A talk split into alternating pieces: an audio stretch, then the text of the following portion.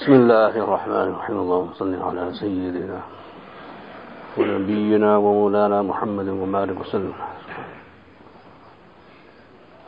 الحمد لله الحمد لله وكفى وسلام على عباده الذين اصطفى. أما بعد. subhanahu wa ta'ala has guided us, given us direction, and He has shown us through the Prophet Muhammad sallallahu alaihi wasallam, who is the perfect human being, how we live our lives in this world so that we may build a life in the other world. Allah subhanahu wa ta'ala's fadl and rahmah and mercy on the Prophet sallallahu alaihi wasallam is so huge and tremendous that human beings will not need any other guidance after the guidance that was given to Muhammad sallallahu alaihi wasallam. When you are studying any field, any subject, you will see that every year, every two years, every three years, the textbooks you use, they have to be revised. And you'll have the first edition, second and third and fifth, and then they will disappear and be replaced by other books, and those other books will also have first, second, third editions. Because human beings, in their fields of learning, they go through experience and they see that there's a better way and to teach the subject because they have found new information or some different types of information which makes them change the books, sometimes the curriculum, sometimes the paradigm, and sometimes even everything else behind that. Their theories. But with the guidance that is given to Muhammad sallallahu alaihi wasallam. The Quran itself only has one edition. The Sunnah only has one edition. The Ahadith of the Prophet sallallahu alaihi wasallam they only have one edition if it is narrated from the Sahaba. That the Tabi'un did not change those narrations into a different edition. And this is the first edition of Bukhari Muslim, or this is the first edition of the Sunnah as practiced by the Sahaba, and this is the second edition. The guidance from the Prophet Muhammad sallallahu alaihi wasallam is never edited, is never revised. People may understand it in different ways, but the material, the content, the stuff that came from Muhammad sallallahu alaihi wasallam to all of mankind is still the same. This is Allah's fadl on the Prophet sallallahu alaihi wasallam. That from the time he received this revelation and knowledge from Allah until the day of judgment, it will suffice for all human beings in all places, at all times, without the need to review, revise, edit, change, corrupt, distort, repeal, وَكَانَ فَضْلُ اللَّهِ عَلَيْكَ عَظِيمًا The fadl of Allah on you, O Muhammad sallallahu alaihi wasallam, is huge. It is tremendous because it incorporates centuries of human beings' need for guidance and centuries of experience, centuries of change, trial and error. But the fadl of Allah remains the same for Muhammad and as beneficiaries of being part of his ummah. That is also for us. It is as if you compare the knowledge that Allah subhanahu wa ta'ala gave to Muhammad sallallahu alaihi wasallam to the well of Zamzam. It's the same well, same source, and it's the same water that comes out day in and day out. We must appreciate this fact as an aqidah, as a reality, more than the fact that the sun comes out every day. Why? Because once we are convinced and we believe that the knowledge given to Muhammad is forever and it is perfect, then we will start behaving as if we are already guided. We already have the source of guidance. And Allah subhanahu wa ta'ala has already answered our prayer in Surah Fatiha, Ihdina Sirat al-Mustaqim. Guide us onto the right path. When we see that Muhammad sallallahu alaihi wasallam's knowledge is perfect, when we see that revelation is perfect, and then we measure everything else against this perfect guidance, against the Quran, against the Sunnah, and then this is how we are guided. So if there is any crookedness in our lives, that we are going off on tangents here and there, or we're going astray, then we are measuring ourselves, our ideas, our ideals, our behavior, our action, our interaction, our lives against this guidance. And this is something we do as Muslims anyway without spelling it out this way. Every time we want to discuss an issue of Salat, Sawm, Zakat or Hajj, we have a reference. Every time someone wants to know what should we do nowadays in the midst of this crisis, then you say the Quran is there, the Sunnah is there, the way of the Sahaba is there.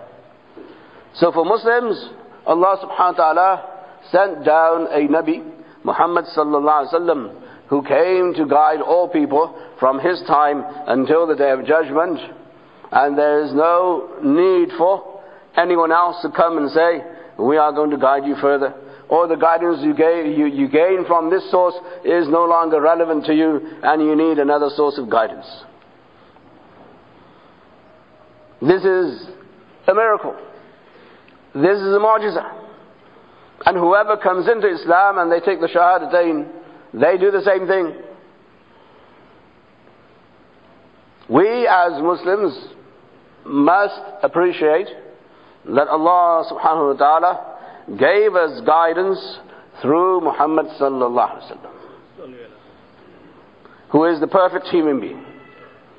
And our lives are measured against the behavior of this perfect human being through the Sunnah and through the Seerah. So when we look at our times, we say, how was the time of Muhammad sallallahu alaihi wasallam? Were there times in his life, in his seerah, where he was troubled or he was unfairly treated or he was persecuted or he was driven away from his homeland or where people rejected him? That is how we see our role today in the light and the image and the mirror of the Prophet Muhammad sallallahu alaihi wasallam because he went through all of this and much more. But this, my dear brothers and sisters, we can only do if we believe as an aqidah that he is the perfect role model. And He is the perfect source of guidance. Guidance doesn't mean that somebody's going to come to you physically and say this way and that way. We read the seerah and we read the sunnah. But on which platform? On the platform of a perfect human being. If we mess around and we indulge in hypothesizing, in speculating, in asking the wrong questions, what is the most fundamental question that every Muslim has nowadays here? Are we safe in this country? What should we do? How should we do it? Whatever it is we want to do. Then you go back to the seerah. See how Muhammad sallallahu alaihi wasallam was, both in Mecca and in Medina. And you look at the times when he was under scrutiny, when he was in trouble. Look at those stories. And you will find perfection after perfection as to how a human being deals with daily situations by putting his trust in Allah, by believing that Allah exists, and by using the formulae of dua, and by trusting the people who are around him, and by leaving all the results and consequences in the hands of Allah subhanahu wa ta'ala, without compromising principles without compromising values. Then you look at the Quran and you see all the other prophets Allah subhanahu wa ta'ala has mentioned as perfect role models and human beings and you see how did they do. We always feel as if we are somehow the victim of a new phenomenon in human history and in Muslim history. So it is okay to fear. It is okay to be apprehensive. But it's not okay to start thinking maybe our religion is wrong. Maybe we don't know what to do. Maybe there should be another method, methodology. Maybe we should have other formulae so that we can negotiate what's happening today because what's happening today is very different from what happened yesterday and that, my dear brothers and sisters, that's a mistake. Because human history is the same.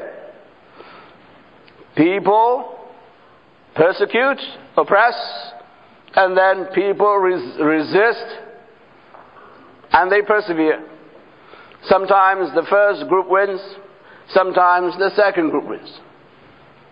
وَتِلْكَ الْأَيَّامُ نُدَاوِلُهَا بِينَ النَّاسِ These are the days, and these are the types of warfare, if you want to call it battles, that Allah subhanahu wa ta'ala alternates between people. Sometimes this group, and sometimes the other group. This is the nature of what happens in the world.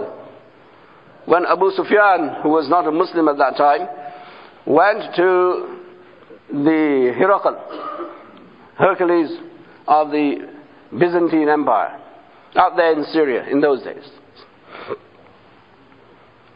In his exchange, remember, he was not a Muslim.